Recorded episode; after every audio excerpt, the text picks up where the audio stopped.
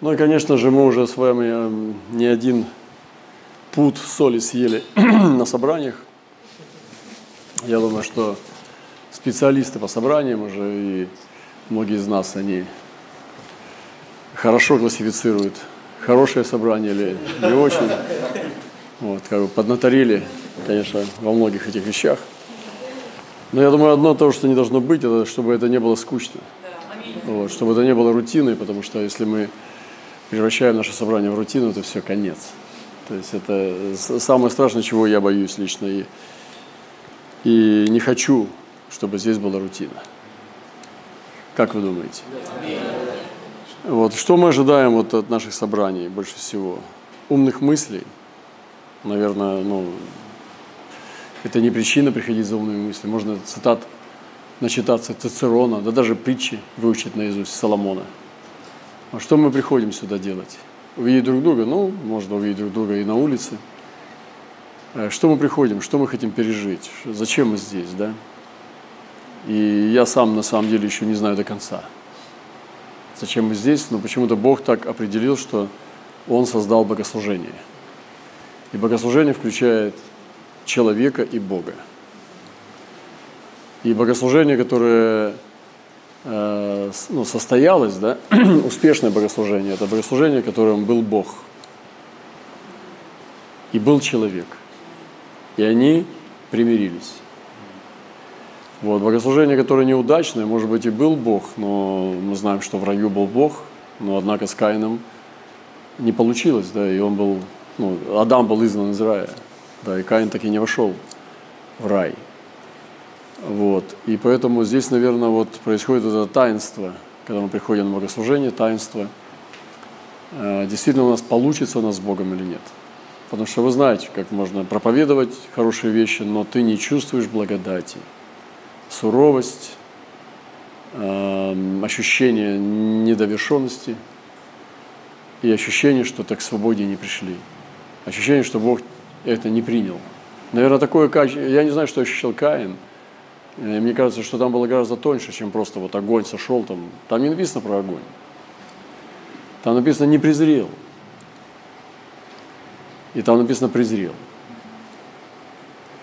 Вот, то есть Авел принес э, из, из своих овец, и Бог презрел.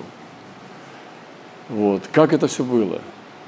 Ну, это только знает Авель, наверное, сам. Вот. И Каин, который принес, ну то же самое, ну вот, ну вот лежат красиво разложенная редиска, морковка, там, я не знаю, что он разложил, там пшеница. Вот. Наверное, делал он, ну не так же просто, навалил кучу. Естественно, что Бог не примет. Наверное, все-таки сделал как положено все. Все красиво, знаете, как вот Марфа старалась, но получила упрек. Вот. И вот э, что здесь должно произойти, это, наверное, вот это все-таки объятие – Бога с человеком на успешном, на удачном богослужении. Вот к чему мы здесь приходим, то есть проверить себя, действительно мы получим ли объятие Бога. Вот. И, наверное, здесь не нужна, вот я лично не прихожу за хорошей проповедью, чтобы послышать какую-то умную проповедь. Наверное, и проповедникам готовиться надо не, не к проповеди, а больше надо готовить себя, себя готовить. Вот. И то же самое поклонникам, ну и те же самые слушатели, тоже те, кто участвует в богослужении, все приходят со своими дарами, потому что из-за тебя, ну, надо, наверное, подумать об ответственности, что из-за тебя может не состояться встреча, из-за тебя одного. И не важно, что ты не проповедник или пастор, простая сестра, где-то там скрываешься, но из-за тебя может не состояться встреча. И не думай, что ты укроешься, ведь ну, апостолы не были все взяты в удел. Иуда где-то скрылся там за затылок э, там, э, Нефалима там, или кого там, Варфоломея. И пролез. Нет, так не получилось. Иуда должен был встретиться лицом к лицу и сказать, получить слово, что друг, зачем ты пришел? То есть вот никто из нас не пройдет вот, мимо. Каждый должен будет встретиться с Богом, получить от Него слово.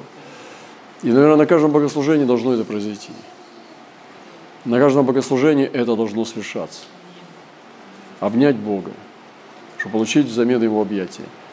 Когда мы сюда приходим, здесь происходят эти вещи. Это человек, Бог и что между ними есть. Вот есть в греческом языке эрос, филио и агапы. Но это говорится о том, что это такой богатый язык греческий, что любовь делится на филио, эрос и агапы. Что высшее – это все три вида любви, но высшее – это агапы. Я скажу вам прямо, нету трех любовей, есть только одна любовь. Филио – это дружба. Эрос – это мужчина-женщина, сексуальная связь. А любовь, она одна только. Нету трех любовей. Не бывает. Любовь или есть, или ее нету. Нету трех любовей.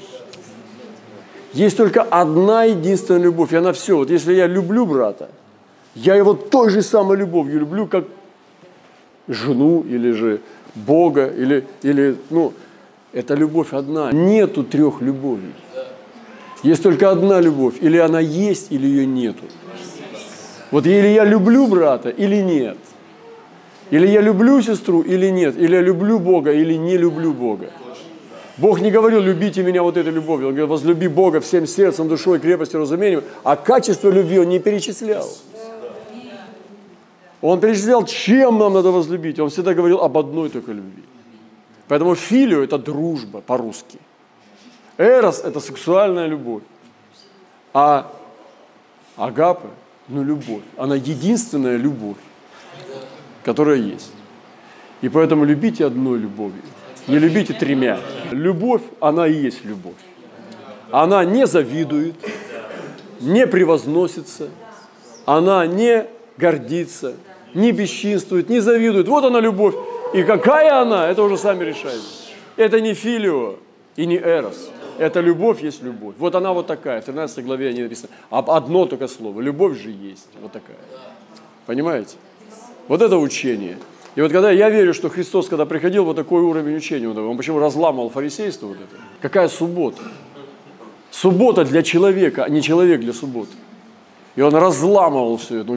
И я думаю, что вот когда он нес вот это измерение, это и есть открытое слово – это есть апостольское учение. Держаться простоты Христовой и откровения силы Его. Потому что в этом есть сила. Понимаете? Вот и все. Поэтому любите одной любовью, но настоящей.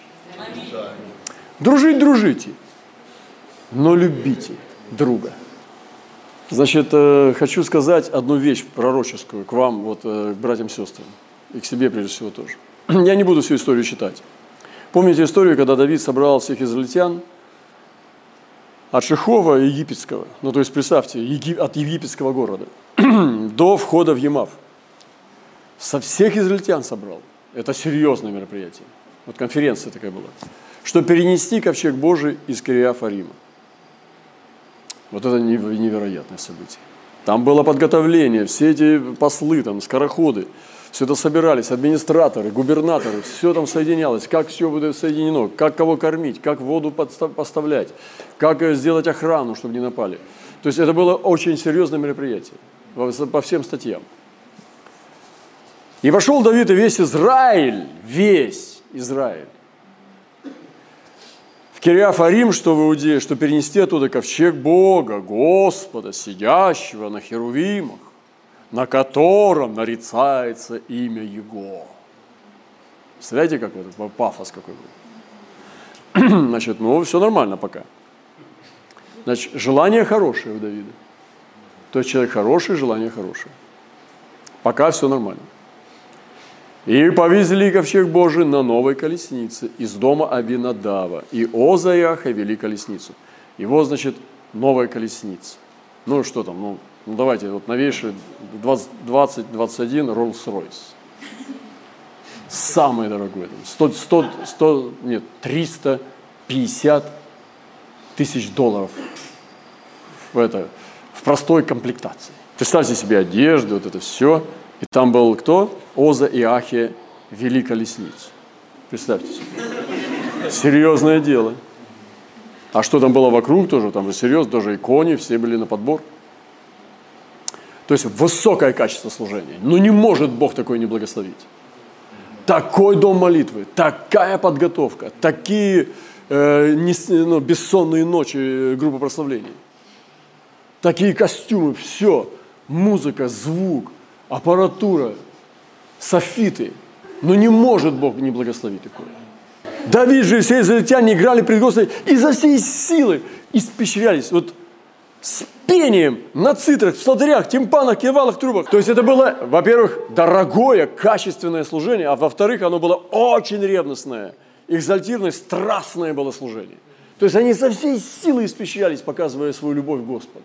Когда дошли до губна Хидона Оза, простер руку свою, чтобы подержать ковчег, ибо валы наклонили его. А как не наклонят? Человеческая рука обязательно проявится, чтобы поддержать человеческое начало. Там было все человеческое.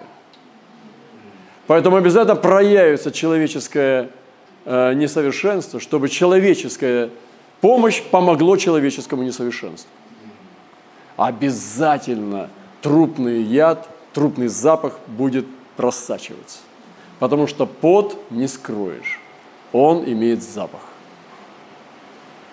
И это потное служение, опоясавшись в поту, дорогостоящее, страстное, ревностное служение, и Бог поразил его за то, что он простер руку свою ковчегу, и он умер тут же перед лицом. Тыщ! Убийство. Так, где судьи? Где все? Кого судим? Бога.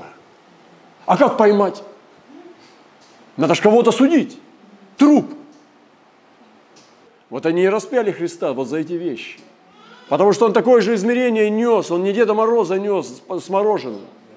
Он такое же измерение нес. Они его и распяли, и приговорили его. Иисус Христос, поношение тебя пали на меня. Он сказал. Это все они отомстили за эти вещи, которых тысячи были у Бога. Этих случаев можно рассказывать до бесконечности. Как Бог поступает не как человек. И Бог не только дает пощечину дерзкому Озе, Он убивает его. Теперь давайте разберемся, как такого Бога любить. Этого Бога не вмещает, его принимают всем сердцем и идут за Ним. Страдать, за Ним страдать. Его умом не постичь, и в него верить надо. Принимать его верой и идти за этим. Вот что такое апостольское христианство. И Бог убил Лозу. Разгневался и поразил, и он умер тут же пред лицом Божьим. Дерзнул, дерзкий. Ковчег подержать дерзнул, своими грязными руками. Поддержать Бога не тебе. И опечалился Давид, что Господь поразил Озу, и назвал то место поражения Озы, так называется на сегодня. И устрашился Давид Бога в тот день и сказал, как я внесу к себе ковчег Божий? И не повез Давид ковчега к себе в город Давидов, а обратил его к дому Авидара Гефяви. Представьте, весь Израиль по домам пошел. Вы представляете себе? Это же расстояние, дни пути распустил. И оставался в доме его, ковчег в доме. Три месяца они подошли осторожно с сыновьями, отец взял. Там же не были эти, озы нет.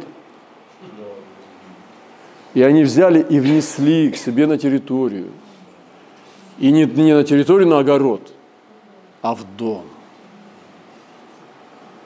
Скорее всего, я думаю, что отдельную комнату дали – Потому что написано, оставался в доме Авидара. Вы понимаете, кто такой Авидар был? Это красота. Он был настоящий еврей, настоящий израильтянин, настоящий поклонник. И вот написано, оставался ковчег в доме его три месяца. И они благоговели там. Там была тишина. И почему? А никакой гарантии. Царь молчит.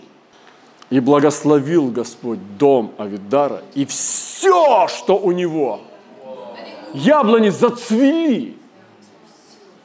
Огород весь зеленый.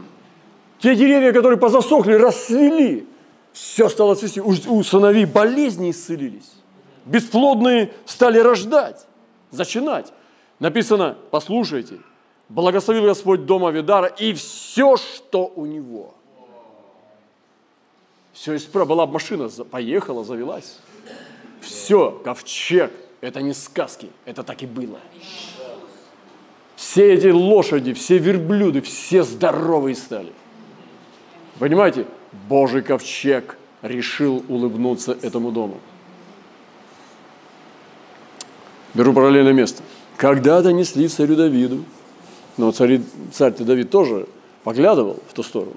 Три месяца, ну вообще, ну э, стресс. Что народ говорит? Как народ скажет? Так значит народ осудил же царя. Это перевыборы или что там, я не знаю. Вы представьте себе. Это все царство опустилось, опозорилось. И Давид сбежал, у Авидара оставил ковчег. Вы представляете? У простолюдина оставил ковчег. Бросил его там в огороде. Вы думаете, что царь, царь там в трепете сидел у себя, тресся? Бог его ударил по щеке, а этого убил. А царю пощечину дал. И донесли царю Давиду, говоря, Господь благословил дом Авидара и все, что было у него ради ковчега Божия. То есть это все люди узнали. Как-то очевидно было для всех, о чем Павел говорит Тимофею чтобы успех твой был для всех очевиден. Что успех у него стал для всех очевиден. И все люди, весь Израиль узнал, что дом Авидара благословлен. Значит, это было внешнее проявление благословения ковчега.